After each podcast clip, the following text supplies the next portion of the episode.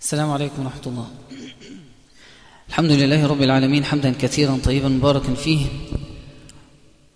والصلاة والسلام على أشرف المرسلين سيدنا محمد وعلى آله وأصحابه والتابعين وارض اللهم عنا معهم أجمعين. اللهم اجعل تجمعنا هذا مرحوما واجعل تفرقنا بعده معصوما. ولا تجعل فينا ولا منا شقيا ولا محروما. اللهم نسألك الإخلاص والقبول وأن تنفعنا بما نقول. اللهم آمين. سيدنا عبد الله بن رواحة كان إذا لقي رجلا في الطريق من عادته يعني الشاعر الشهيد عبد الله بن رواحة إذا لقي رجلا في الطريق قال له هيا بنا نؤمن ساعة. ياخد بإيده كده ويقعدوا مع بعض ساعة يتكلموا في الدين يتذكروا القرآن يستغفروا أي حاجة. فواحد من الصحابة يعني يظهر إيه كان انفعل شوية واتضايق قوي إن سيدنا عبد الله بيقول له هيا بنا نؤمن ساعة. إيه ساعة دي؟ فراح جاي رايح للرسول صلى الله عليه وسلم يشتكي. يقول أرأيت إلى ابن رواحة يأمرنا أن نترك إيمانك إلى إيمان ساعة. عارف ساعة لقلبك وساعة لربك؟ هو فهمها بقى بالمفهوم اللي إيه؟ ساعة لقلبك وساعة لربك يعني ساعة حرام وساعة حلال ساعة جنة وساعة نار. هو راجل فهم أنه سيدنا عبد الله عايز كده. فالنبي صلى الله عليه وسلم وضح له قال له إن عبد الله ابن رواحة يحب المجالس التي تتباهى بها الملائكة. اللي هي زي دي. لما يقول لك تعالى نقعد نحضر درس ولا واحد صاحبك يقول لك تعالى نقرأ قرآن ولا في يوم أبو بكر ولا في أي حاجة فيها تذكر للدين هذه المجالس تتباهى بها الملائكة. ويذكرون الله عز وجل في من عنده وتنزل علينا السكينة والرحمة وتتغشانا المغفرة من الله عز وجل. فإحنا يعني نطمع إن حتى لو ما طلعناش من الساعة اللي إحنا بنقعدها مع بعض إلا بس بس بمغفرة الله عز وجل كفاية. كفاية جدا ممكن واحد يقعد يستغفر سنين يجي يحضر قعدة زي دي فيقال له هم القوم لا يشقى بهم جليسهم فيغفر له مع تنزل المغفرة. صلى على رسول الله إحنا بنتكلم على أعلام المسلمين وطبعا يعني إحنا يعني الموضوع أكبر مننا من المتكلمين ومن المستمعين يعني الموضوع كبير قوي بصراحة. بس إحنا بنحاول أولئك الذين هدى الله فبهداه مقتده بنحاول إن إحنا يعني ندور لنا على أي حاجة نقلدها ونقتدي بيها وتنور لنا شوية. تفهمنا إحنا المفروض نمشي إزاي. فكان الهدف أهدافنا الثلاثه المستمرة معانا في كل شخصية وكل نجم وكل بطولة الحب إن إحنا نحبهم لأن من أحبهم فقد أحب الله ومن أبغضهم أبغضه الله.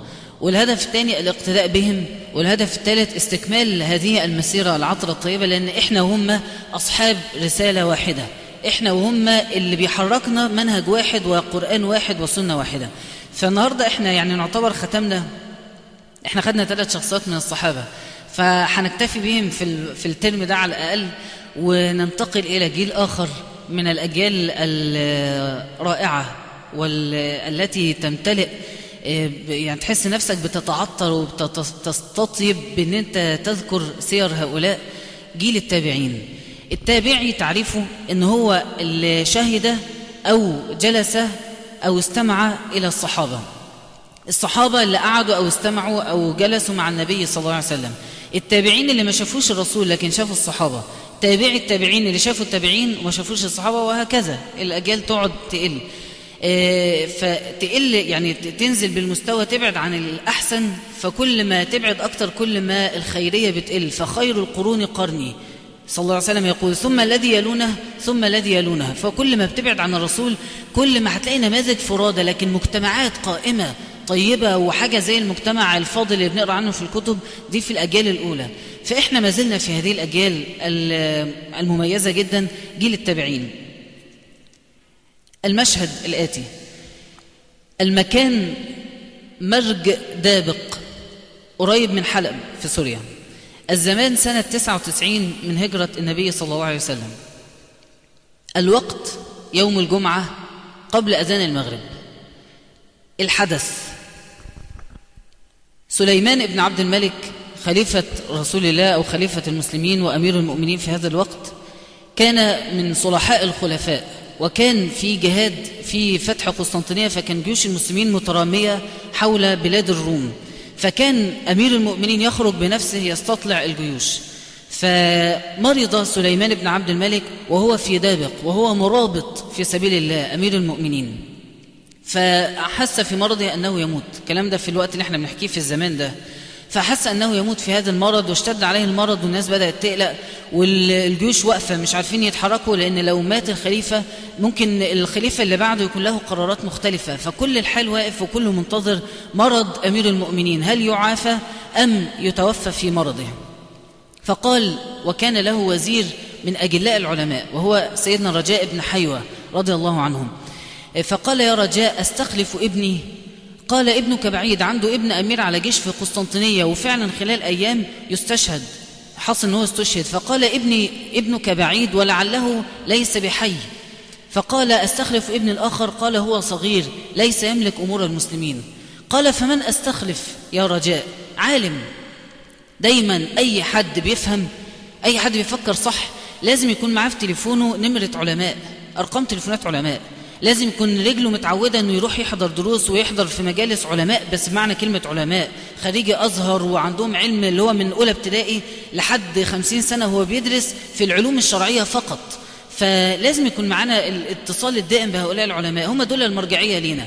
فكان سيدنا حيوة هو العالم اللي مرجعية لأمير المؤمنين سليمان بن عبد الملك. فقال فمن استخلف يا رجاء؟ هي دي بقى فايدة العلماء. إن لما بيقول لك رأي هو عالم تقي مش عالم بتاع سلطة ولا عالم مصلحة. هو يرى الحق فيقول به. فقال استخلف عمر ابن عبد العزيز.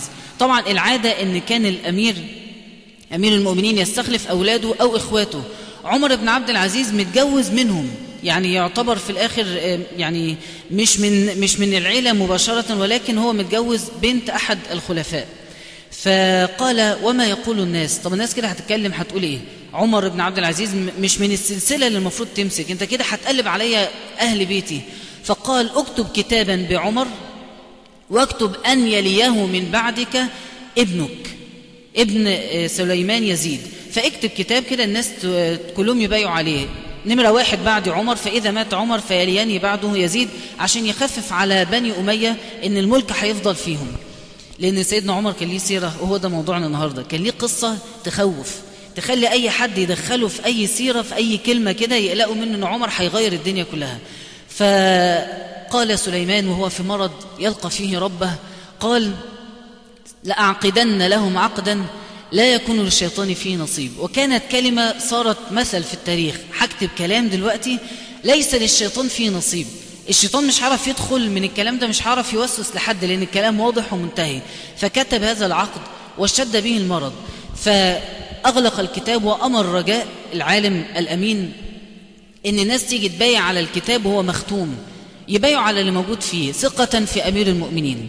فدخل الناس وبايعوا وبعدين خرج الناس. ثم مات سليمان ومعه رجاء في في غرفته. سيدنا رجاء غطى سليمان وخرج قال لهم أمير المؤمنين يطلب بيعتكم مرة ثانية.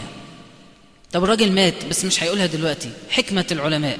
فراح جاي الناس كلهم بيعوا وجاء سيدنا هشام ابن جاء هشام بن عبد الملك أخوه كان يتمنى أن هو يبقى الخليفة. فجاي بيقول له أنا الخليفة؟ قال والله استأمنني عليها لا أفشي سرها. مش عمري ما أتكلم أبدا على حاجة وداني سر. أنت تبايع على مكتوب. فبايع عليه وهو خايف جدا أحسن تفوته. وجاء عمر بن عبد العزيز يرعد. قال أستحلفك بالله؟ أذكرني أنا اللي بعده ولا إيه؟ عشان ألحق أروح له وهو لسه حي. عشان ألحق أروح أكلمه وأقول له استنى شوية أو أراجعه في موقفه فقال لا يمكن أن أفشي سر أمير المؤمنين. فبايع الناس مرة تانية ثم خرج رجاء على الملأ وقال أما إن سليمان أمير المؤمنين قد مات ثم نفض الصحيفة وفتحها وقال وقد استخلف عليكم عمر بن عبد العزيز. فانطلق جميع الناس يبكون فرحا وانطلق عمر يبكي خوفا. جاء الناس يبايعون عمر ويشدون على يديه. يعني مبروك بقى انت بقيت الريس وانت كبرنا وانت أمير المؤمنين وجايين فرحانين قوي بيه. وهو يقعد يقول لهم لست لكم بأمير لست لكم بأمير ومش قادر يصدق اللي بيحصل. فجاء له هشام بن عبد الملك وقال له إنا لله وإنا إليه راجعون. فاتتني. قال إنا لله وإنا إليه راجعون أدركتني. كل واحد يبكي على ليلاه. هو ده زعلان إنها راحت منه وده زعلان إن هي أصابتهم. ثم خرج عمر على الناس. وقال أيها الناس أنتم في حل من بيعتي المعنى ده خطير جدا عارف ليه؟ مفيش بيعة. الكتاب اللي قاله سليمان ده كتاب سليمان. أما كتاب الله فبالشورى. أنتم في حل من بيعتي اصطلحوا على رجل منكم. فقالوا أنت لها. وكل الناس اجتمعوا أنه هو أمير المؤمنين. فكان أول أميرا للمؤمنين يأتي بالانتخاب المباشر. كل الناس انتخبته مش بالوراثة ولا من أول سيدنا معاوية كانت ماشية بالتوريث. جت عند سيدنا عمر فض الموضوع ثم انتخب مرة أخرى فكان أول أمير للمؤمنين ينتخب انتخابا شوريا إسلاميا صحيحا. ثم خرج فيهم فخطب وقال أما بعد فقد ابتليت بهذا الأمر على غير رأي مني فيه. أيها الناس من صاحبنا فليصحبنا بخمس وإلا فليفارقنا. أي حد هفتح له بابي يخش عليا بحاجة من الخمسة إلا مش عايز أشوف وشه وده حصل كتير بعد كده. أولا يرفع إلينا حاجة طلب من طلبات المسلمين. ويعيننا على الخير ويدلنا عليه ولا يغتابن عندنا أحدا ولا يعرضن فيما لا يعنيه. ما يتكلمش في اللي ما يخصوش ثم اندفع يتحدث وذكر الموت. حتى بكى وأبكى الناس. يقول رجاء لقد اشتد البكاء حتى ظننت وسألت نفسي هل تبكي جدران المسجد معنا أم لا؟ من شدة الاهتزاز والمباني بتهتز من كثرة البكاء بعد أن تولى عمر. تعالوا بقى زي ما إحنا متعودين نرجع بقى سبعين سنة ورا. قبل ما يتولد سيدنا عمر وقبل ما تتولد أمه وقبل ما يتولد أبوه القصة بدأت من سبعين سنة. في العشرينات من الهجرة صلى على رسول الله سيدنا عمر بن الخطاب أمير المؤمنين في ليلة شاتية مظلمة وكل الناس بيوتها متقفلة في, في يحتمون من البرد ومن المطر. وهو رئيس المؤمنين وأميرهم يسير في طرقات المدينة لا يحتمي من مطر ولا من برد. يتعسس أمور الناس. يمشي بالليل يتسمع هل في حد عنده شكوى هل حد جعان هل حد مظلوم. يمشي في طرقات المدينة يتعسس أمور الناس. فاستمع إلى امرأة تقول لبنتها امزجي اللبن بالماء. عارفين القصة. قالت إن أمير المؤمنين نهانا. قالت إن أمير المؤمنين لا يرانا. قالت إن كان لا يرانا فإن ربه يرانا. سيدنا عمر قال للراجل اللي معاه ضع علامة على هذا البيت. تاني يوم الصبح راح جاي سأل جمع أولاده هل لأحد منكم يطلب زوجة؟ حد عايز يتجوز يا شباب؟ أنا. راح جاي عاصم ابنه قال أنا يا أبي لا زوجة لي فزوجني. يعني تحس يعني هو سيدنا عمر ما كانش عارف مين متجوز مين مش متجوز. تحس إن عنده أمور أعظم من إنه يهتم بزواج أولاده. حاجة فوق الوصف سيدنا عمر رضي الله عنه. فأخذ بيده وراح جاي رايح خبط على باب البيت.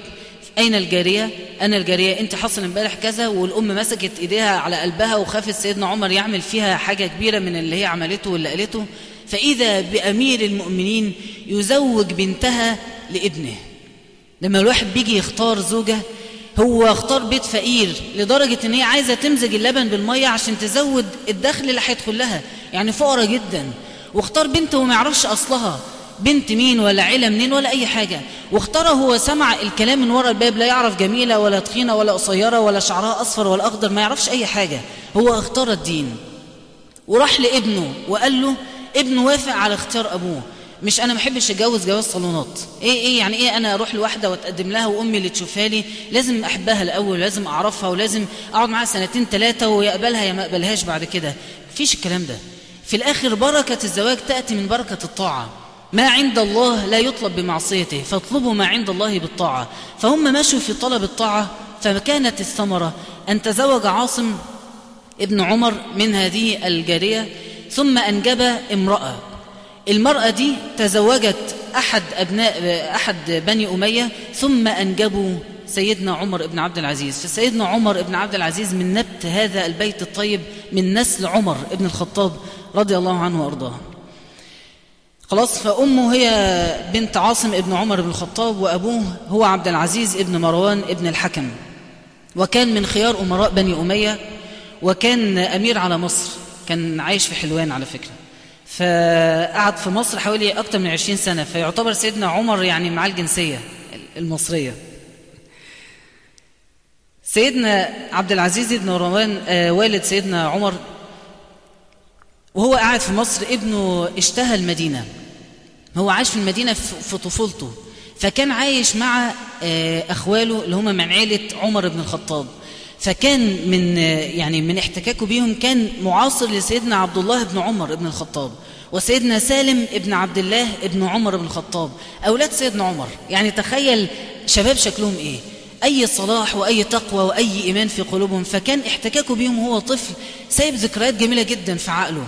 فكان كل شوية يروح لأمه يقول لها قدوتي هو عبد الله بن عمر أريد أن أكون مثله وهي تقول له ارغب عني اطلع بره اغرب يعني اللي هو انت بتقول إيه انت تكون مثل خالك ابن عمر بن الخطاب انت عايز تكون زيه اغرب عني انت لن تكون مثل خالك. وهي تقعد تقطم فيه عارف الامهات لما بتتصرف بتلقائيه هي ما تقصدش هي تتمنى إنه يبقى أحسن من سيدنا عبد الله.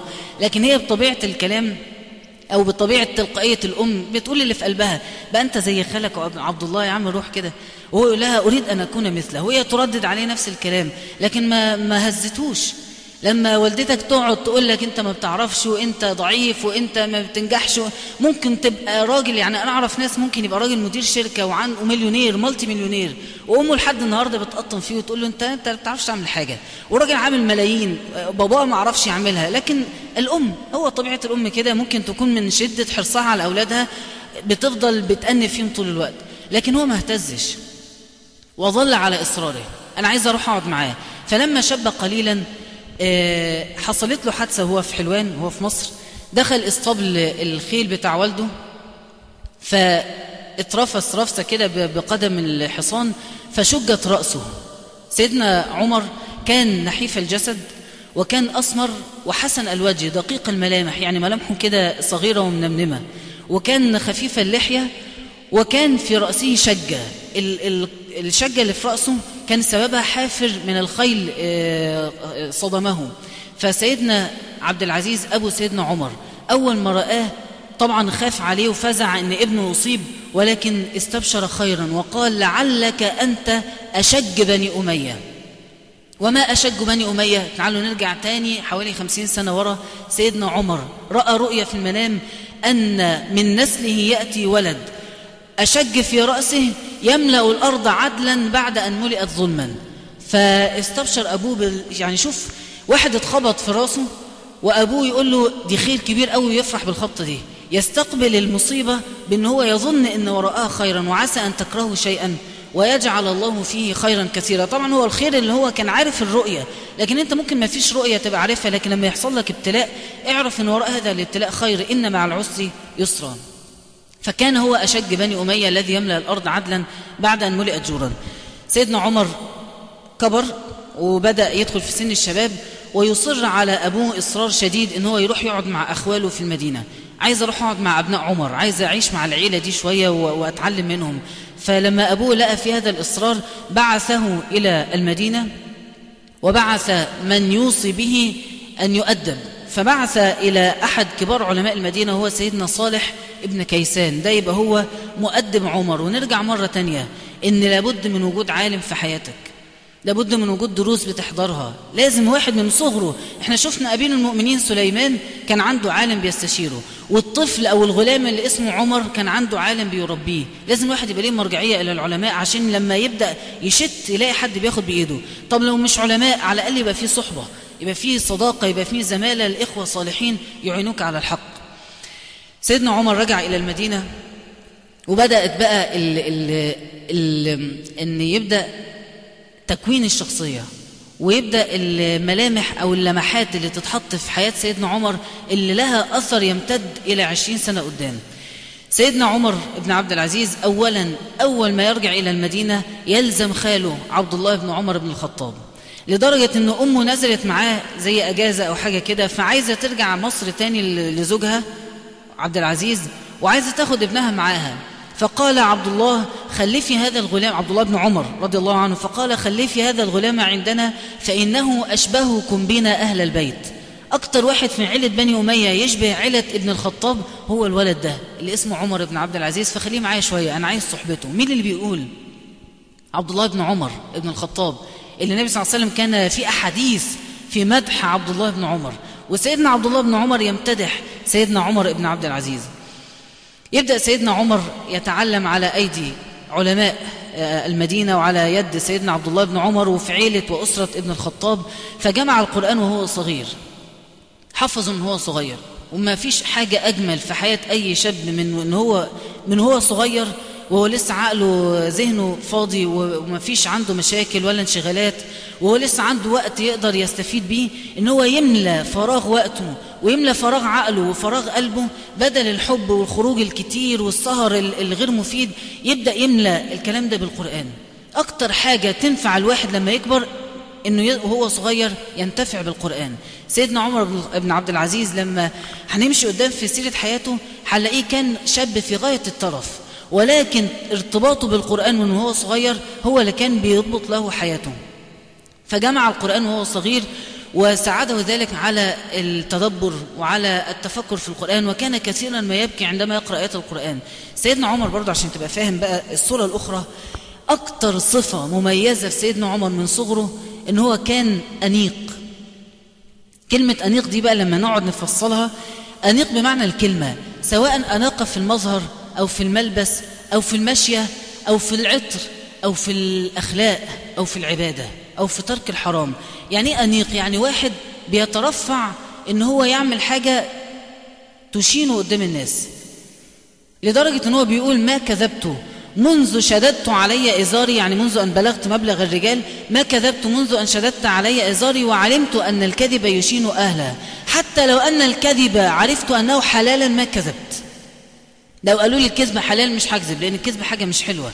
فهو الأناقة هنا مش بس هو على فكرة من الجانب الآخر سيدنا عمر كان له ثياب مميزة جدا كان يمسك الهدوم يقعد يتحسسها بإيده ويقول ما أخشن هذا الثوب يؤتى له بثياب كالحرير فيمسكها كده يقول ما أخشن هذا الثوب ما يلبسش إلا ماركات معينة ما يلبسش إلا لبس تفصيلات معينة بنعومة معينة عشان جلده متعود على النعومة لدرجة إن هو كانت له مشية تسمى بالمشية العمرية. يمشي كده ماشية الشباب يحاكوها. يقعدوا يقلدوا سيدنا عمر وهو بيمشي. معرفش كان بيمشي إزاي بس ماشية معروفة في كتب التاريخ إنها المشية العمرية. عمر بن عبد العزيز كان بيمشي بالطريقة دي والشباب بتوع المدينة كانوا يتفرجوا عليه ويقلدوه. وكان له عطره وكان له مكانته وسط, الناس. فأناقته مش بس بقى في الجانب ده زي ما كتير مننا مهتم. لكن هو استكملها. يعني مش حاجة عيب إن الواحد يبقى أنيق في الشكل ده بس يستكمل الأناقة ما تبقاش بس في المظهر الخارجي ولكن في الداخلي أيضا. إن هو ما كانش يحب يعمل حاجة غلط. الكذب حاجة عيب أنا مش هكذب. حرام حلال مش فارقة أنا مش هكذب. غلط إن أنا أمشي مع واحدة ومعروف إن في وسط الناس إن دي حاجة مش صح مش هعملها. حلال حرام عايز أتجوزها اصل هخطبها اصل هكلم أهلها أصل مامتها عارفة الكلام ده كله ما يشغلكش. الأنيق في مظهره أنيق في أخلاقه وفي معاملاته. ما يعملش حاجة ممكن تشينه ما ينفعش إن هو يعرض نفسه الموقف يبقى لو حس إن في حد بيتحرك يبدأ يتهز يقول في حد شايفني ولا لأ. ما يحطش نفسه في المواقف دي. فهكذا كان عمر بن عبد العزيز في أناقته أنه كان لا يتعرض للدنايا. ما يتعرضش لحاجة تصغره قدام الناس ولا قدام نفسه. فهو ده كان عمر بن عبد العزيز. فأنا عايز أعتبر أن دي صفة متكاملة. أناقة الشكل الخارجي تستكملها بطهارة النفس الداخلية. سيدنا عمر كان له نصيب كبير جدا من العلم وهو صغير. لما رجع المدينة جلس مع كبار العلماء فكان له ثمانية من الصحابة شيوخه وخمسة وعشرين من التابعين أيضا من شيوخه. سيدنا سعيد بن المسيب وسيدنا سالم بن عبد الله وسيدنا اللي قلنا اسمه صالح بن كيسان كثير من علماء المسلمين في هذا الوقت كانوا شيوخ عمر بن عبد العزيز لدرجة إن هم وصلوا أحد العلماء يقول كنا نجلس مع عمر نعلمه فإذا به يعلمنا. كان بيستوعب الكلام.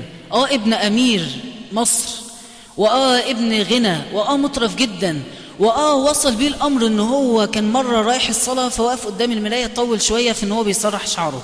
يحط كريم يحط الحاجات اللي كانت بتتحط أيامها وقاعد طول شوية راح جاي رايح الصلاة متأخر. فقابله صالح بن كيسان. المثال ده عشان تعرف سيدنا عمر على قد ما كان مهتم بالعلم كان مهتم بنفسه إزاي وبشكله الخارجي إزاي. فراح جاي صالح بن كيسان قال له ما أخرك عن الصلاة؟ قال كنت أرجل شعري كنت قاعد بسرح أخرته عن الصلاة مش منعته عن الصلاة هو أخرته. وأخرته عن الصلاة وهو حس إن, إن في حرج شديد قوي إن أنا أقول اتأخرت عشان واقف قدام المراية كنت بصرح. لكن قالها هي دي الحقيقة فهيكذب استحالة يكذب. أكذب ليه؟ غلطت أتحمل غلطي. فراح جاي سيدنا صالح بن كيسان بعت لأبوه في مصر. بص ال ال يعني وبعدين زمان كان البريد إيه؟ يعني حصان ويقعد يتحرك وهيعدي البحر وهينطلق. يوصل لأبوه أبوه قرر الرسالة راح جاي بعت رسول. قال له أول ما تدخل تطلع على بيت عمر وتحلق له شعره تماما أصلع. راح جاي الراجل نزل من مصر رايح لحد المدينة شوف رحلة سفر قد إيه ودخل على عمر في بيته بدون أن يتكلم ومعه الموس فحلق رأس عمر كاملا. وعمر مطأطئ رأسه يعرف إن هو ده عقاب أبوه ليه فخلاص وراضي بالأمر. مش أبويا شايف إن ده الحل؟ باباك بيعاقبك عشان حاجة بيحرمك من حاجة. أنت شايف إن أنت ما غلطتش أو شايف الغلط صغير لكن دي وجهة نظر الأب سمعا وطاعة. مش م... هل بيأمرك بالمعصية؟ لا خلاص اسمع الكلام. المشكلة؟ أنت ما بتسمعش الكلام في حالة المعصية لو أمرك بيها. غير كده أنت عليه لك السمع والطاعة. سيدنا عمر طأطأ رأسه وحلق شعره كاملا علشان اتأخر مرة عن الصلاة بسبب شوية الشعر ده. وكان شعره جميل جدا على فكرة. أنتوا عارفين شعر العرب يعني شكله جميل. ورضى إن هو يعيش أصلا. وأكيد كل أصحابه لما يشوفوا إيه عمر اللي عمل فيك كده أكيد هيقول لهم إيه؟ اصل اتأخرت عن الصلاة فبابا حلق لي شعري أصلا. يعني هيقول لي غير الحقيقة ما هو ما بيكذبش. فتخيل الموقف شكله إيه وتخيله على نفسك لو أنت مكانه. تعمل كده ولا لأ؟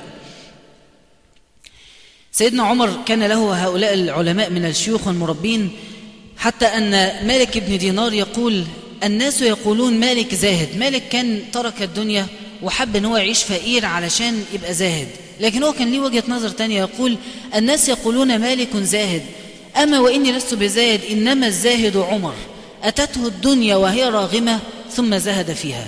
فيعني إمام الزهاد وإمام العلماء في عصره وسيدنا عمر بن عبد العزيز هو كان أمير المؤمنين فيما بعد لكنه كان من التابعين من رواة الأحاديث من حامل القرآن. شوف لما واحد يبقى أمير للمؤمنين وهو من رواة الأحاديث. نقول عن فلان عن عمر بن عبد العزيز عن الصحابي الفلان عن رسول الله. فيعني عالم وأمير للمؤمنين هيبان أثرها بعد كده.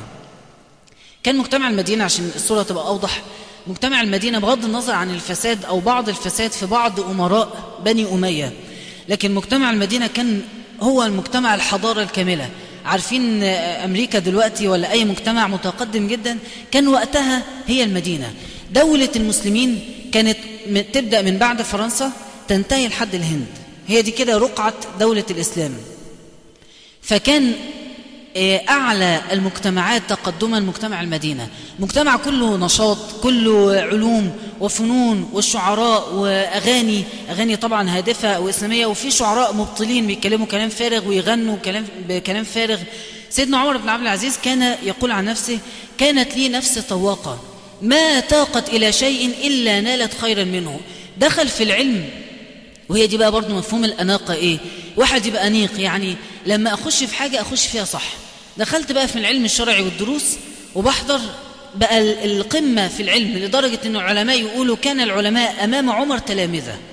فهو ده عمر أناقته في علمه. وكان أنيقا في الشعر فكان يستمع للشعر ويقول شعرا ويلحن الشعر. وليه شعر مشهور جدا كان حط له لحن حلو قوي لدرجة إن انتشر وكان كبار المغنيين في الدولة الأموية يتغنون بالشعر من لحن عمر ابن عبد العزيز. فكان متميز أيضا. طبعا الكلام ده كله في فترة العلماء يعني قالوا إن دي كانت من أخطاء عمر مش حاجات حرام لكن اهتمامات بأمور ما كانتش أعلى أو عالية بما يليق بعمر. كل ده هو هيتركه كمان شوية. لكن أنا بوضح لك سيدنا عمر وهو شاب كان شكله إيه؟ كان أنيقا في مظهره وأنيقا في مخبره. لما بيدخل حاجة حتى لو دخل في حاجة فارغة زي التلحين لكن كان بيدخل فيها لدرجة أنه هو يبقى من المتميزين فيها. فكان مجتمع المدينة مميز في العلوم والفنون والأخلاق والعبادة وعمر بن عبد العزيز كان مميزا في كل هؤلاء جميعا بالإضافة إلى تميزه كشخص في, في شخصيته الخاصة. دلوقتي سيدنا عمر عنده 25 سنة. عنده 25 سنة. بلغ مبلغ الكمال في العلم وفي الأخلاق وفي المعاملات وفي الحكمة وفي العقل. فجاء أمير المؤمنين وقتها الوليد ابن عبد الملك وولى عمر على المدينة. ويا ليتهما ولى عمر لأنه هو هيندم بعد كده وهيعزله من ولايته على المدينة. سيدنا عمر دلوقتي كان فردا عاديا في المدينة فإذا به بجواب من أمير المؤمنين أمير على المدينة. أقول لك حاجة النقلة دي في حياة سيدنا عمر نقلت المدينة معاه لكن ما نقلتوش هو شخصيا. فضل سيدنا عمر على نفس الأبهة وعلى نفس الشياكة لدرجة أن واحد من المسلمين قبله ولقاه لابس أغلى ثياب في المدينة أحسن ماركة وأغلى حاجة لقاها لابسها. قال أتلبس هذا وأنت أمير المدينة؟ كان المفهوم وقتها عند عوام المسلمين إن اللي يمسك مسؤولية يبقى أقل واحد في, ال في, ال في الناحية المادية. يبقى بيبص لنفسه آخر حاجة هو وبيته. كان ده المشهور عند المسلمين. فلما لقوا سيدنا عمر كده قال له أتلبس هذا وأنت أمير المدينة؟ قال أرأيتني منعت الفقراء حقهم؟ أرأيتني منع أنت شايفني قصرت في حق حد؟ خلاص سيبني بقى أعيش حياتي. أنت عايز إيه؟ طب تعالى بقى نبص سيدنا عمر رغم اهتمامه بنفسه وهو أمير المدينة. ماذا صنع بالمدينة؟ سيدنا عمر رضي الله عنه الله صلى الله عليه وسلم. أول ما جاءه الخطاب بتولي أمر المدينة دعا عشرة من كبار علماء المدينة بأسماء معينة مش, مش هي دي اللي هتعنينا دلوقتي. ثم قال لهم إني دعوتكم لأمر تؤجرون فيه. مرة تالتة نرجع لموضوع العلماء والصحبة. مكانتهم في حياتك إيه؟ كل واحد أيا كان موقعه. مسلم عادي مسلم في مسؤولية. كبير في السن أو صغير بيموت أو لسه في بداية شبابه. كلنا محتاجين لوجود العلماء في حياتنا ولوجود صحبة طيبة في حياتنا. فسيدنا عمر أول ما جاله الأمر بالولاية جمع كبار علماء المدينة وقال دعوتكم لأمر تؤجرون فيه وتكونون فيه أعوانا لي على الحق. ما أريد أن أقطع أمرا إلا برأيكم. فإن رأيتموني أتعدى فقوموني. ولو بلغكم عن عامل أحد اللي, هم اللي هو بيحرككم في, في الأمور الخاصة بالولاية المدينة لو هو بعت حد في مهمة فإن بلغكم عن عامل وليته مظلمة فأناشدكم بالله أن تبلغوني. بالله عليكم لو عرفتوا في أي حد غلط في أي حتة أنا معينه تعالوا بلغوني. فجزوه خيرا وافترقوا وكل واحد معاه مهمة أن هو يعين سيدنا عمر على إمارته. سيدنا عمر أول من عمر المسجد النبوي. كان المسجد حتى هذا العهد على الشكل القديم بتاعه والحجرات القديمة البنيان بقى لها دلوقتي. الكلام ده كان سنة حوالي 95 أو 93 من الهجرة. فبقى له سنين 90 سنة المسجد عمره. فهو أول من عمر المسجد النبوي صلى الله عليه وسلم وأول من عمر المدينة. فأنشأ الطرقات الآمنة. ومهد الطريق؟ الطرق زمان كانت عبارة عن صحراء زي ما بتمشي كده رملة ومرتفعات ومنخفضات فكان يعمل حاجة زي سفلتة للطريق ورصيف عن الطريق وأشجار بطول الطريق حتى يستظل بها الناس. فأما فأنشأ الطرقات الآمنة بين في داخل المدينة وبين المدن بعضها البعض. وانتشر أمره بين الناس حتى ولاه أمير المؤمنين على الحجاز كلها. المكة بقى والمدينة وبقى والي على كل هذه المنطقة. وانتشر العدل والأمن بين الناس وذاقوا حلاوة الرحمة. كان اللي قبلوه اللي قبله كانوا مفتريين. ومنهم من كان يؤذي أحفاد الصحابة في مسجد النبي صلى الله عليه وسلم. وأنتم عارفين أحداث المدينة الدامية وسيدنا عثمان قتل وسيدنا علي قتل في المدينة وفي غير المدينة. لكن في الآخر المدينة بدأت تتنسم. يفتكروا كده الكبار اللي فيهم الصحابة يفتكروا أيام الرسول بأيام عمر بن عبد العزيز. حتى أن سيدنا أنس ابن مالك صلى مأموما خلف عمر. فقال ما أمني أحد مثل صلاة رسول الله إلا هذا الفتى.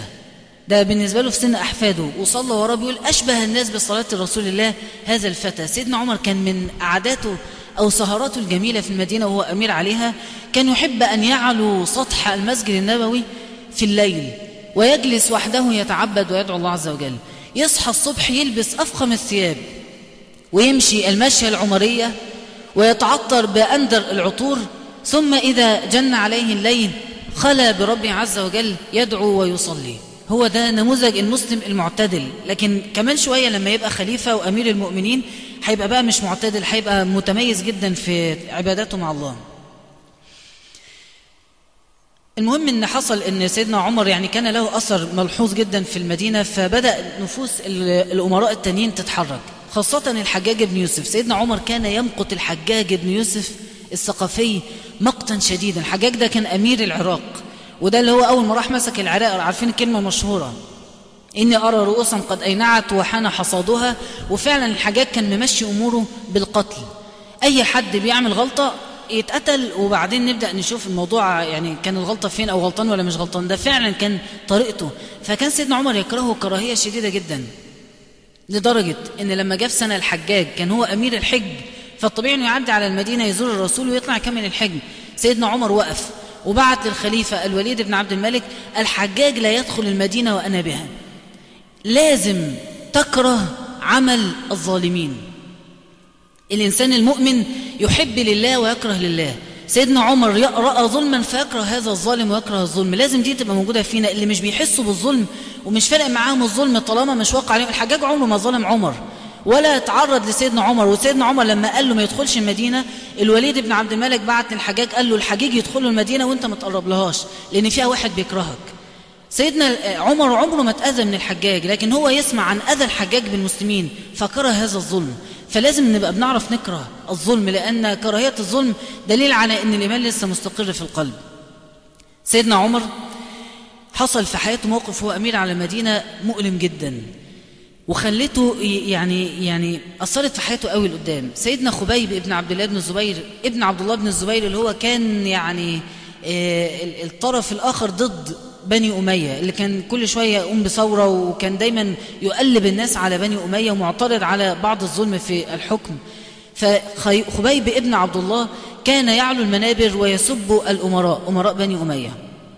فجاء الأمر من الوليد سيدنا عمر سايبه. عمر سيدنا عمر ما كان يأذي حد. يشتم زي ما يشتم مش مشكلة. وكان ليه كلمة مشهورة جدا هي اللي ماشي بيها حياته. لا أهدي الناس بهلاك ديني. مش همشي الناس صح وضيع ديني.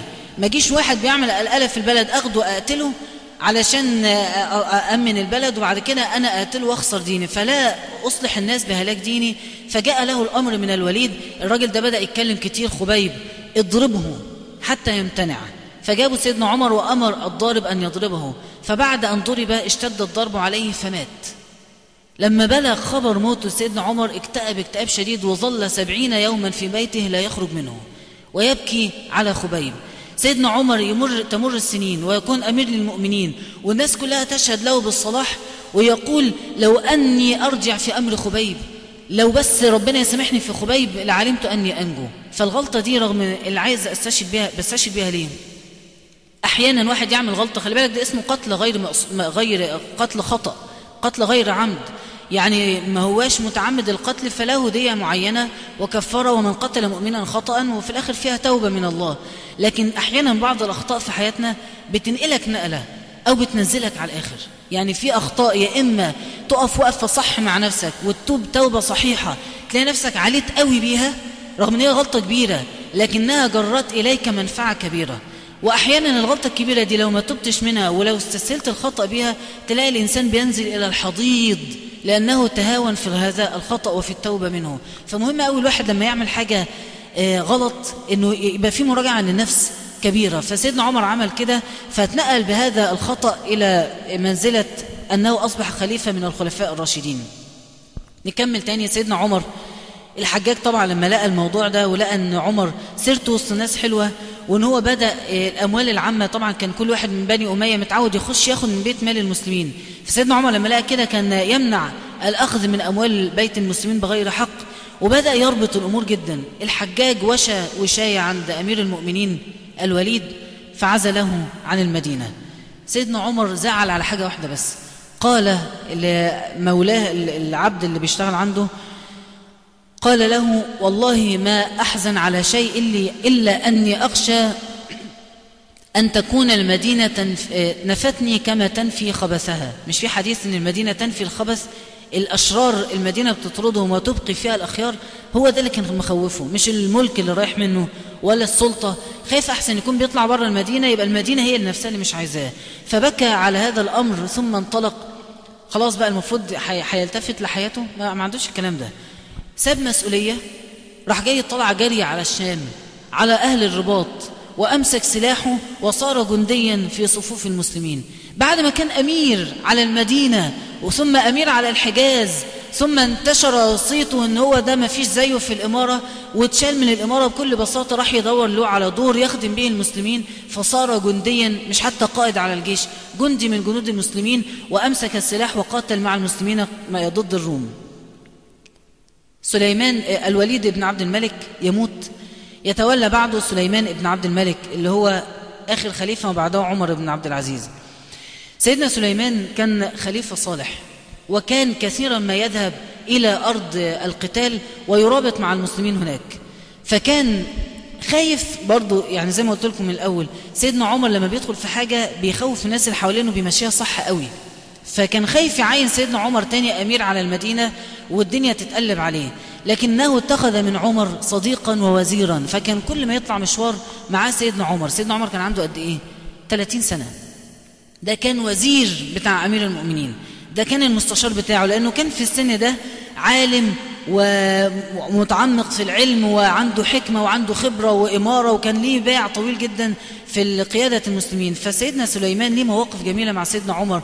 مرة الاثنين راحوا جايين واقفين قدام الجيش. جيش بقى صفوف وحاجة ضخمة جدا وعدد كبير جدا وكلهم تحت إمرة سليمان بن عبد الملك. فسليمان واقف وهو يعني في, في زهو كده حاسس إن الجيش بتاعنا لا يقهر.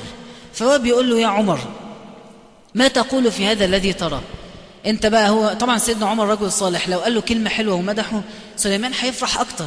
فيا عمر ما تقول في هذا الذي ترى؟ فقال أرى دنيا يأكل بعضها بعضا وأنت المسؤول عنها. كل البشر اللي قدامك دول هيمسكوا في رقبتك يوم القيامة. فبهت سليمان إيه الكآبة دي؟ يعني هو عايز يقول له إيه ليه الاكتئاب ده؟ ليه تقفل على نفسي وتحسسني إن الموضوع صعب؟ أنا مش شايف كده أنا شايف حاجة عزة وزهو و و و لكن سيدنا عمر شايف إن الموضوع يخوف وإن الموضوع كئيب وإن الموضوع مقلق. كل دول في رقبتك. المسؤولية دي حاجة مرعبة مش حاجة ميزة ده, ده حاجة قدام ربنا عز وجل فيها خزي وندامة يوم القيامة. فقال بعد أن بهت قال ما أعجبك؟ أنت إنسان عجيب يا عمر. أنا مش عارف أنت بتفكر التفكير ده إزاي؟ فقال عمر بل ما أعجبك؟ أنت ترى الدنيا تولي عن أهلها ثم تتعلق بها. ما أنت شايف اللي قبلك لسه ميت وهو في عز شبابه إيه اللي معلقك بيها؟ مرة تانية سيدنا سليمان وسيدنا عمر واقفين في الحج في موسم الحج. فبرضه بينظر إلى عدد كبير جدا وقال يا عمر ألا ترى إلى هذا الخلق من يحصيهم إلا الله؟ العدد ده كله مين يقدر يع... تقدر تقول لي عددهم؟ عارف ناس بيدردشوا مع بعض يعني هو ما يقصدش حاجة. أنا متخيل سيدنا سليمان وقتها بيتكلم ببساطة يعني إيه ده؟ العدد كبير قوي مين يعرف يعدهم؟ سيدنا عمر يقول له وهم اليوم رعيتك وغدا خصمائك. بكرة هيتعاركوا معاك يوم القيامة. تاني كل شوية فيبكي سليمان ابن عبد الملك. مرة تانية في يوم حج أيضا جميل أول الموقف ده. أمطرت السماء مطر شديد جدا. ف وصوت رياح ورعد وبرق فسليمان بن عبد الملك هنا خاف. هو قبل كده مطمن وسيدنا عمر بيخوفه راح هنا خاف واترعب من الأصوات ومن المطر والسيول واللي بتحرك الناس مش شايفين قدامهم من الظلمة. فخاف سليمان جدا. فنظر إلى عمر فإذا به يضحك. فبرضه أنت إيه القصة بالظبط؟ أنا عايز أفهمك. فإذا به يضحك فقال ما يضحكك في هذا الموقف؟ قال هذا ربي في رحمته. فكيف به في غضبه؟ مش المطر رحمة؟ وانظر إلى آثار رحمة الله كيف يحيي الأرض بعد موتها؟ المطر رحمة. لما المطر عمل فينا كده والرحمة خوفتنا كده أما الغضب الله عز وجل كيف يكون؟ شوف سيدنا عمر كل ده صنيعة القرآن والعلماء. أعادته يعني عايز أقول لكم حاجة مهمة قوي. صالح بن كيسان اللي, اللي يمكن ما حدش فينا يعرف اسمه عمر بن عبد العزيز حسنة من حسنات صالح بن كيسان لأنه أدبه. هو اللي راح قال لباباه خلي بالك اتأخر عن الصلاة عشان كان بيصرح. هو اللي كان بيقعد يعلم سيدنا عمر لدرجة أنه هو وهو من هو في علمه وجلال قدره يقول ما رأيت أحدا الله أخوف في قلبه من عمر بن عبد العزيز رباه لدرجة أنه بيقول ما شفتش حد زيه فسيدنا عمر حسن يمكن واحد ربنا يهديه على ايديك. تقول له مرة تعالى الدرس ولا تقول له مرة بس بطل سجاير ولا صلي ولا كفاية بقى بنات. تقول أي نصيحة. فيهدى على يديك يصير خيرا منك ولكنه حسنة من حسناتك. وأعماله في ميزان أعمالك أنت. فسيدنا عمر التربية دي تربية علماء وتربية قرآن. فيعني عايز تمشي على نفس الطريق وتعرف إزاي تتحرك وراه وتبقى ماشي فعلا أحد العلماء ليه كلمة جميلة بيقول في, في معنى الكلمة يعني إن الطريق إلى الله واحد هو طريق عريض جدا. من الناس سبقوا وفي ناس جايين ورا. واحد رايح بيشتكي العالم بيقول له كده بيقول له إحنا فين؟ الناس قدام قوي وإحنا ورا خالص. سيدنا عمر فين وإحنا فين؟ قال ما دمت على طريقهم تلحق بهم. مش أنت ماشي وراهم؟ مش أنت بتقلدهم؟ مش عرفت العلماء دورهم إيه في حياتهم؟ هتتخذ علماء في حياتك؟ مش عرفت الصحبة أثرها هيبقى ليك صحبة. مش عرفت إن القرآن هو اللي صنعهم فهتتفاعل مع القرآن. مش أنت ماشي على نفس الطريق؟ ففي يوم من الأيام هتوصل لهم. ما دمت على طريقهم تلحق بهم. فهو ده كان طريق سيدنا عمر بن عبد العزيز اللي يخليه يضحك في هذا الموقف العجيب.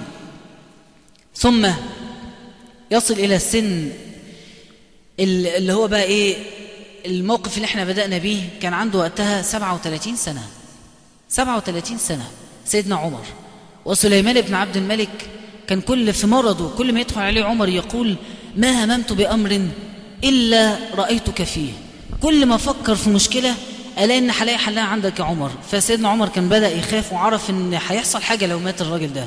أحسن يعيني مكانه. وفعلا وكان عمر وكان هو أمير المؤمنين الأول بالشورى وبالانتخاب المباشر بين المسلمين وأصبح خليفة على المسلمين. الكلام ده كان سنة 99 هجرية.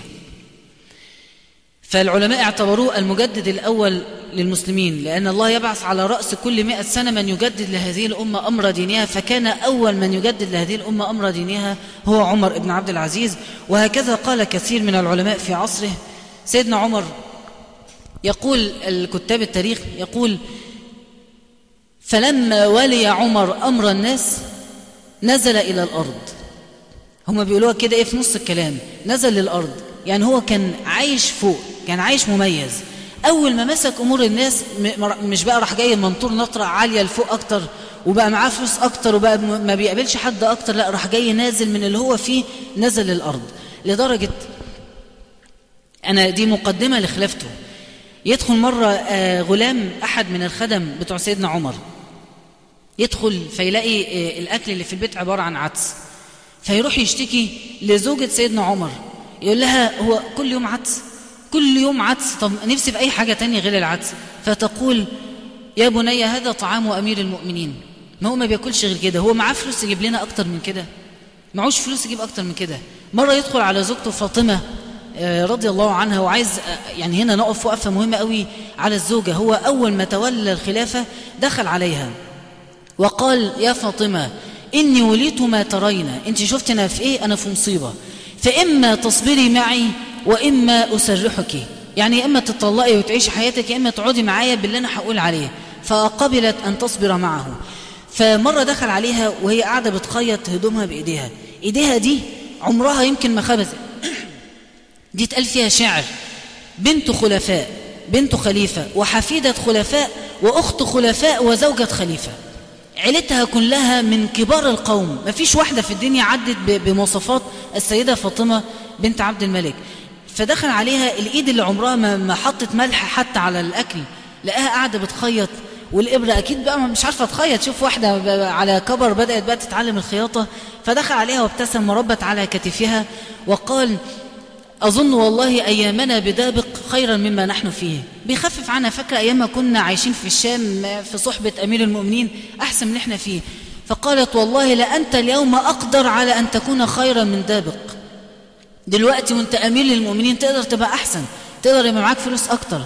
فانتفض من هذه الكلمة وقال يا فاطمة إني أخاف إن عصيت ربي عذاب يوم عظيم. سيدنا عمر كان بيصرف له أيام ما كان أمير على المدينة سبعين ألف دينار في السنة. غير الأملاك اللي واخدها وراثة عن أهله. فلما ولي أمور المسلمين وضع لنفسه مرتب 200 دينار في السنة. ويقولوا له ده, ده مرتب الخدم. يقول أنا رضيت به.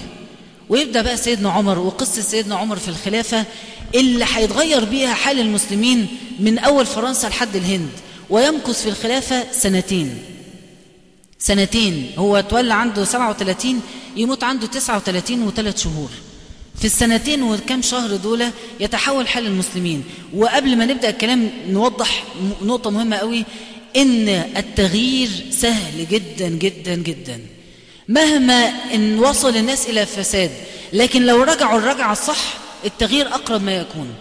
مهما وصل المجتمع إلى انحلال في الأخلاق وإلى فساد في المعاملات لو تحول المجتمع للتحول الصحيح المجتمع يتغير. إن الله لا يغير ما بقوم حتى يغيروا ما بأنفسهم فما ينفعش نيأس. يعني اليأس ليس من أخلاق المسلمين. أنت تيأس يبقى أنت بعدت عن أخلاق المسلمين لكن الأمل كله في الله. سيدنا عمر ماشى بطريقة معينة اتصلح حال البلد بيها. تعالوا نتعرف ونختم بسيرة عمر كخليفة للمسلمين. صلى رسول الله 37 سنة. يعني شاب المفروض دلوقتي يعني يعيش حياته بقى يكون عنده أولاد وعنده أملاك وهو فعلا كان عنده أولاد وعنده أملاك. وأول ما تولى إمرة المسلمين وجمع المسلمين وخطف فيهم وبدأ بقى يفكر في الهم اللي وراه وصدع وتعب وحس بضعف شديد من شدة البكاء راح دخل يقيل دخل يريح ينام شوية. فدخل وراءه ابنه عبد الملك اللي كان عنده وقتها حوالي 18 سنة. 19 سنة تقريبا دخل وراه قال له يا أبتي ماذا تفعل؟ ابنه شاب 19 سنة كم واحد هنا 19 سنة إحنا كتير مننا أكبر منه. فيا أبتي ماذا تفعل؟ قال يا بني أقيل عايز أنام شوية أنا تعبت. أنا من امبارح دفنا سليمان وخطبنا في الناس وجمعنا المشاكل وقعدنا نعمل وسهر طول الليل يخط كتبا. لدرجة إن الناس اللي حواليه من بني أمية قالوا عمر ده شكله فرحان بالإمارة فسهران طول الليل إيه؟ قاعد شغال فاكر نفسه هيعمل حاجة من, من بعض الحقد في نفوسهم. فطول الليل سهران عايز يرتاح شوية. قال عبد الملك قال يا أبتي تنام وقد وليت أمر أمة محمد. فيهم الفقير تنام وهو فقير. والجائع تنام وهو جوعان. والمسكين والأرملة كلهم يسألونك يوم القيامة فتقول نمت. داخل أنام وناس قاعدين جعانين وقاعدين مش لاقيين ياكلوا. فبكى عمر واستيقظ وقبل بين عيني ابن عبد الملك. على فكرة ابن عبد الملك كان سيدنا عمر متخذ وزير. ابنه بس كان بيرجع له في كل حاجة. لأنه شاب, مش شاب تفكيره صح ناضج ومتعبد. وبعد سنة في حياة أبوه يموت عبد الملك. ويموت كما يروى أنه يموت لما كان بيسمع آيات القرآن. فيتأثر بها تأثر شديد فيبكي فيمرض فمات. من تأثره بآيات القرآن. ويبكي عليه أبوه ويصلي عليه عمر بن عبد العزيز. يعني عنده 37 سنة وابنه كان عنده 20 سنة. وكان يرجع إليه ويستشيره في أموره. جميل إن الواحد يبقى مع باباه كده دراعه اليمين. يبقى موجود في الصح واقف جنبه في الغلط ينصحه وبحب وبخوف عليه ويبقى بينصح بعقل مش بينصح كده بيقول أي كلام وخلاص. لا يخلي باباه يحترمه ويقدره. سيدنا عمر بن عبد العزيز خليفة المسلمين وأمير المؤمنين يدخل فيجمع فيكتب كتبا إلى علماء المسلمين. يكتب لعلماء المسلمين في مشارق الأرض ومغاربها.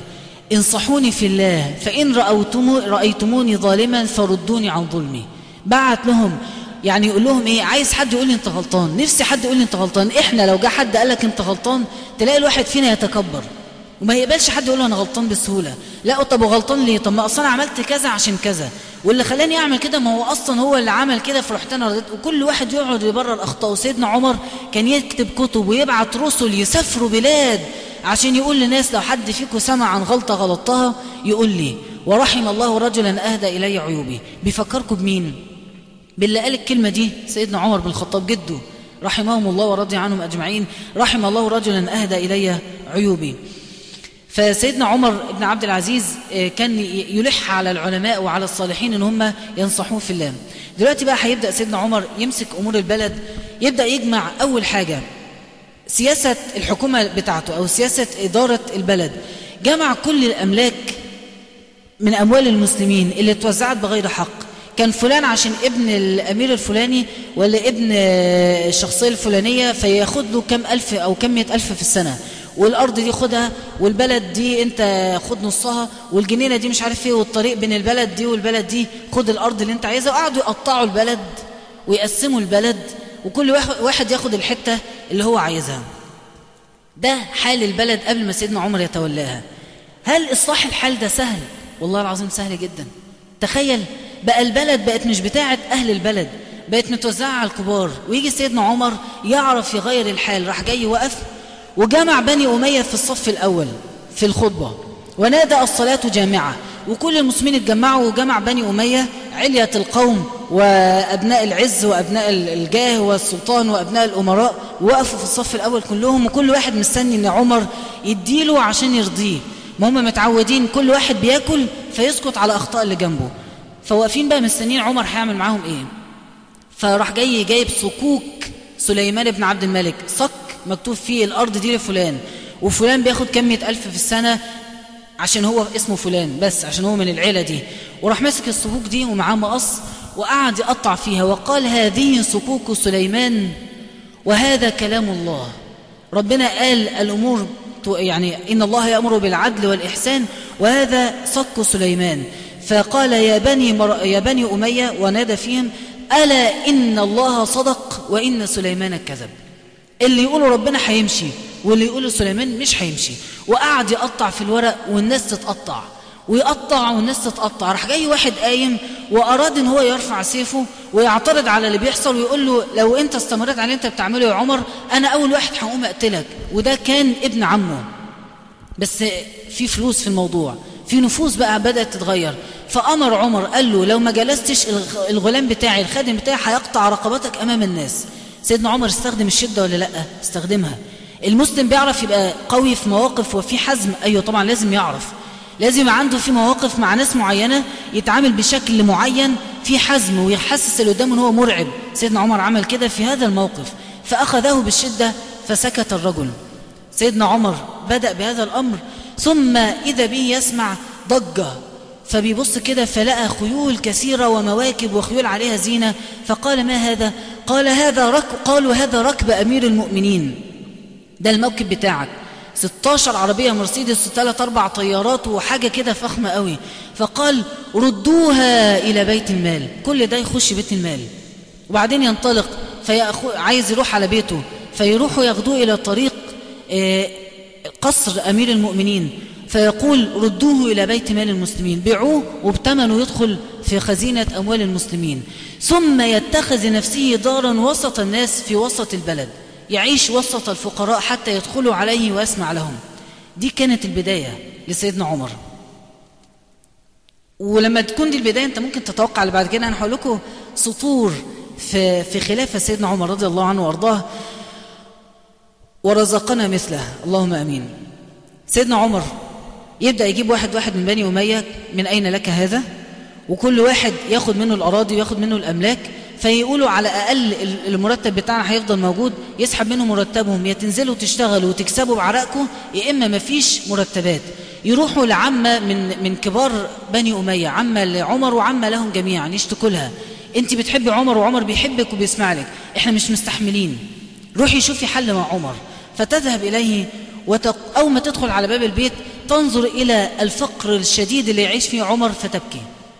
بعدين تقول له يا عمر عمك فلان كان بيديني قد كده في السنة وعمك فلان لما مسك بعده زاد وعمك فلان لما مسك بعده زاد وأنت لما مسكت قطعت. مش زودت ولا سبت ده أنت شلت كل حاجة. إيه اللي أنت بتعمله يا عمر؟ فراح جاي أمر بجمرة ودينار. مش دي الفلوس اللي أنتوا عايزين تاخدوها مني؟ فجاب الدينار وحطه فوق الجمرة حتى احمر الدينار. من شدة الحرارة. ثم أمسك الدينار وقربه من يده وقال أترضين لابن أخيك أن يغلى في النار بمثل هذا أن يعذب في النار بمثل هذا؟ شوفي النار عملت إيه في إيدي؟ بصي الحريقة من دينار. طب لو وزعت عليكم مئة ألف دينار هيتعمل فيها إيه؟ يحمى عليها بها جباههم وتكوى بها صدورهم يوم القيامة. هيتعمل فيها إيه؟ تقبلي لابن أخوك كده؟ سكتت. وخرجت وقالت لا تلوموا إلا أنفسكم لما زوجتم أباه من بنت عمر بن الخطاب؟ يعني يعني أنتوا العيلة أنتوا اللي مشيتوا غلط من الأول. ما كانش يصح تناسبوا عيلة عمر بن الخطاب أو ده آه لمحة من لمحات عمر رضي الله عنه وأرضاه. سيدنا عمر بن عبد العزيز بصوا الكلام الجميل. والله صلى على رسول الله كده صلى الله عليه وسلم وفعلا هتسمعوا كلام يحسسك إن لما بيطبق الإسلام إحنا نعيش في نعمة نعيش في رخاء وأحلى متعة تعيشها في حياتك إن الدين يبقى مطبق وسط الناس. فبعت إلى أمرائه وإلى ولاته في شتى بقاع الأرض فقال لا بد لكل مسلم. ومسلم هنا العلماء بيعلقوا عليها فقالوا مسلم هو قالها لأن الغالبية مسلمين لكنها تنطبق أيضا على غير المسلمين. أي واحد ساكن في البلد اللي أمير عليها عمر فقال لا بد لكل مسلم من مسكن يأوي إليه كل شاب يتوفر له شقة. وخادم يكفيه مهنته. خادم يشتغل عنده يطبخ له ويجيب له حاجة السوق وينظف له البيت. وفرس يجاهد عليه عدوه عربية محترمة مش حمار. فرس عربية آخر موديل. وفرس يجاهد عليه عدوه وأثاث في بيته. وتأسسوا له بيته فوفروا ذلك كله ومن كان غارما اللي مديون فقدوا عنه دينه وبعت لكل الولاة الكلام ده كله لازم يتطبق. وطبعا يتطبق بسهولة عارفين ليه؟ لأن الأموال اللي كانت في جيوب الظلمة اتخذت وتوزعت على فقراء المسلمين. حتى أن أحد أمراء المسلمين في أفريقيا في دول إلى الآن مشهورة أن هي دول الفقر العالمي. يرجع من أفريقيا بالأموال التي جمعها من أمير المؤمنين حتى يوزعها على فقراء أفريقيا يرجع بها كاملة. يقول ما وجدت فقيرا هناك. رحت أفريقيا. الصومال وأثيوبيا ما لقيتش واحد فقير أديله من زكاة المسلمين.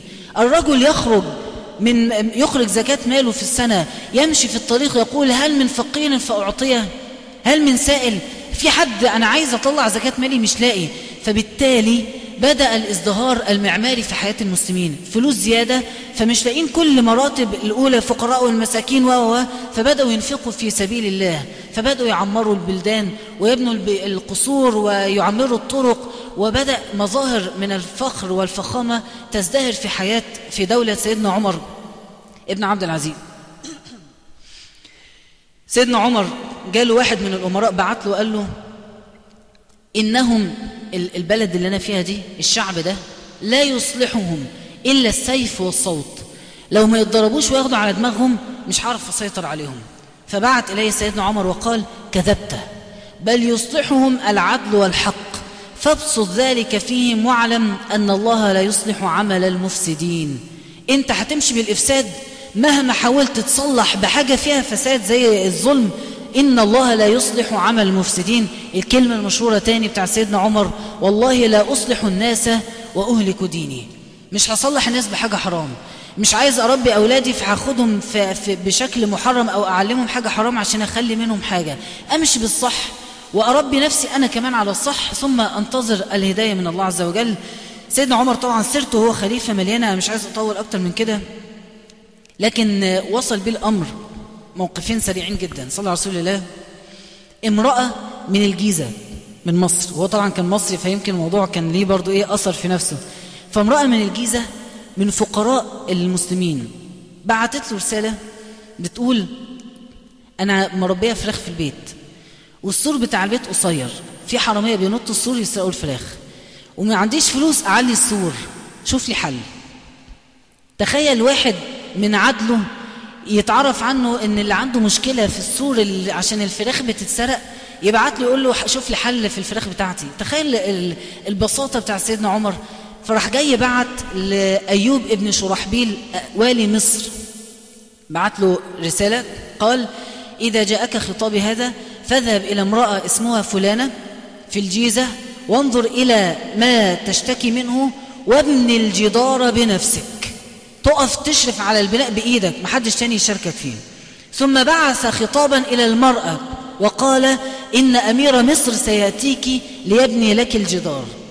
طبعا أنتوا بتضحكوا لأن هي حاجة يعني كأني بشتغلكم لكن والله العظيم بقول الحق. هو ده اللي حصل. فيحصل فعلا إن سيدنا أيوب ابن شرحبيل يذهب ويبني الجدار بنفسه ويحمي المرأة من حرامية الفراخ. وتنتهي القصة عند كده. الموقف الأعجب منه سيدنا عمر يكتب إلى والي مصر فيقول له حاجة والله غريبة أوي. يقول بلغني أن الحمالين الناس اللي بيحملوا على الحمير المصريين الناس اللي هو يعني يحمل على الحمير ويتحرك بيها ويسافر. بلغني أن الحمالين في مصر يحملون ظهور الإبل فوق ما يطيقون مش مش الحمالين الإبل. ده هو بيراعي الإبل. الإبل بتشيل كتير. فإذا جاءك خطاب هذا فلا يحملن على البعير أكثر من 400 رطل. فيش بعير يتشال عليه أكثر ومرة جاله وفد برطب من الأردن. بلح كتير جدا متحمل على الحصنة وبغال من الأردن. فنظر إليها وجد أن الحمير تعبانة. فقال بيعوا الرطب واشتروا بثمنه علفا وأطعموه للدواب. أنت متخيل؟ مش بس بيراعي إحنا بنقول بيراعي الست في جيزة وبنضحك ده بيراعي الحيوانات. وحاطط قانون الحيوان ما يشيلش فوق ظهره غير كمية معينة من الأحمال. هكذا كان عمر ورحمة عمر وخلافة عمر رضي الله عنه وأرضاه. وأخيرا طبعا أحد التابعين في عهد عمر يقول كان يبدو عمر وكأن النار لم تخلق إلا له. سيدة فاطمة بنت أسد بنت عبد الملك زوجته تقول كنت أنام إلى جواره فأجده يذكر الله وهو نائم ثم ينتفض فجأة كده يرتعد وينتفض من نومه ويبكي حتى أقول في نفسي لن يصبح للمؤمنين اليوم أمير. الراجل ده هيموت الليلة دي. وكل ليلة مثلها. كل ليلة يقعد يعيط طول الليل مش عارف ينام من الهم وتقول له ما يبكيك. يقول من يجيب الله عن عمر.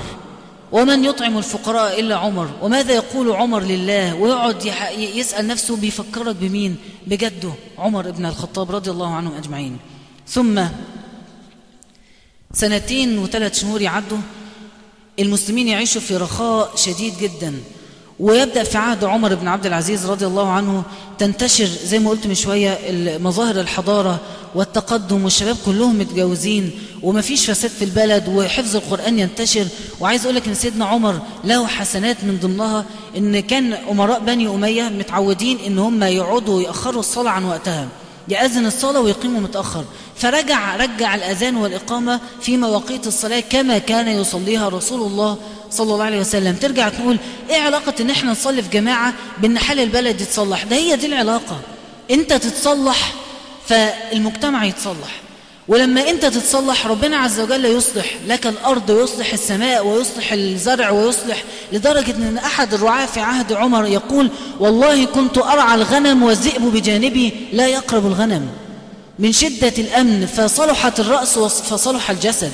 فأنت أوعى تفصل بعلمانية الفكر اللي بيفصل ما بين إصلاح إن تطبيق الدين وإصلاح الدنيا الاثنين واحد. نصلي الصلاة في وقتها ونقيم العدل ونصلح العلاقة بيننا وبين بعض ونحارب الظلم كل ده بيكمل بعضه لأن ربنا إذا نظر فرضي عن الناس أرضاهم الله عز وجل بأن أثمر لهم الأرض وأمطر لهم السماء.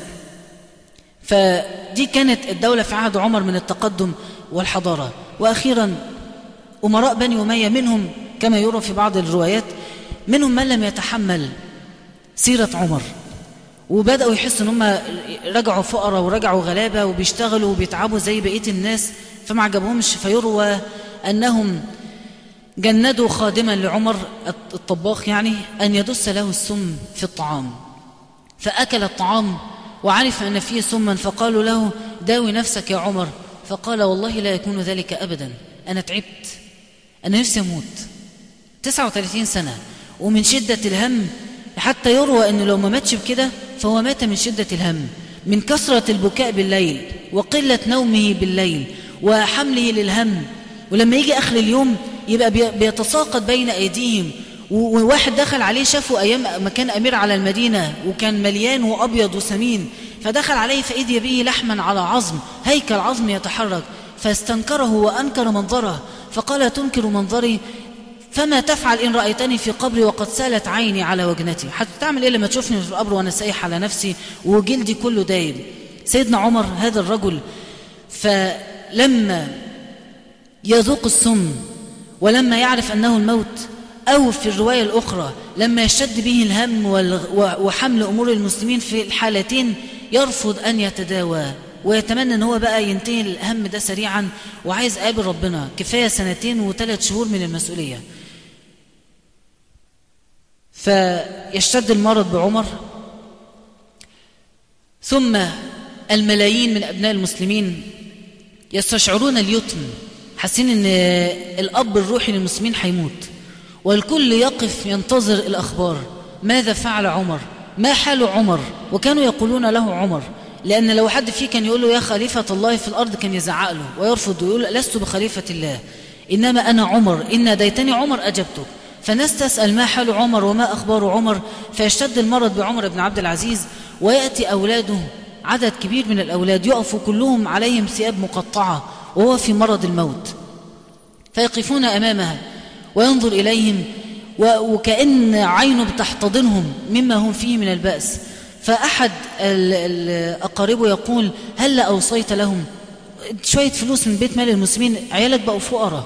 عيالك مش لاقيين ياكلوا. بنتك لما جت تقول لك بابا واحدة صاحبتي جابت حلقة من ذهب اشتري لي زيه راح جايب لها جمرتين من النار. وقال لها لو عرفتي تلبسي دول هجيب لك الحلقة اللي انت عايزاه عيالك افتقروا. أوصي لهم بشيء. فقال إن كانوا صالحين يغنيهم الله. وإن كانوا فاسدين لم أكن لأترك مالا لفاسدين. قفل السكة. خلصت. قد أسيب لهم ليه؟ ربنا موجود. فيشتد الألم سيدنا عمر. وكان قد استوهب بعضا من شعر رسول الله وأظفاره صلى الله عليه وسلم واستوهب من بعض الصحابة قدح كوباية كان يشرب فيها رسول الله والقضيب الذي كان يستند عليه رسول الله صلى الله عليه وسلم وأوصى أن يدفن, أن يدفن بعض هؤلاء معه إن شعر الرسول وأظافر الرسول تدفن معه في قبره فزاد الألم عليه حتى بدأ يشتد الألم جدا وبدأ يردد آيات من القرآن ثم قال إليهم وإلى زوجته المخلصة قوموا عني. فقاموا عنه وأغلقوا الباب فسمعوه يقول من وراء الباب مرحبا بوجوه ليست بوجوه إنس ولا جن. وجوه الملائكة. ثم أخذ يردد الآية تلك الدار الآخرة نجعلها للذين يريد لا يريدون علوا في الأرض ولا فسادا والعاقبة للمتقين مرحبا بهذه الوجوه. ثم سكت صوته. دخلوا عليه فإذا به مسجن على جنبه الأيمن يد فوق فمه واليد الأخرى تغطي عينه ومستقبل القبلة. رضي الله عنه وأرضاه ومات عمر 39 سنة ونص. ميمون بن مهران يقول إن الله كان يتعاهد الناس بنبي بعد نبي وإن الله تعاهد الناس بعمر. يعني لما ربنا أراد أن يصلح الأرض كما كان يصلحها بالأنبياء فلا نبي بعد رسول الله فأرسل لهم عمر. فكان هو المصلح للفساد في الأرض. طبعا إحنا ما قلناش حاجة. كل ده إحنا نعتبر ما قلناش عشر اللي ممكن يتقال في حق هذا الرجل العظيم لكن لو حبيت تلخص كلام سيرة سيدنا عمر هتلاقي لها كلمتين.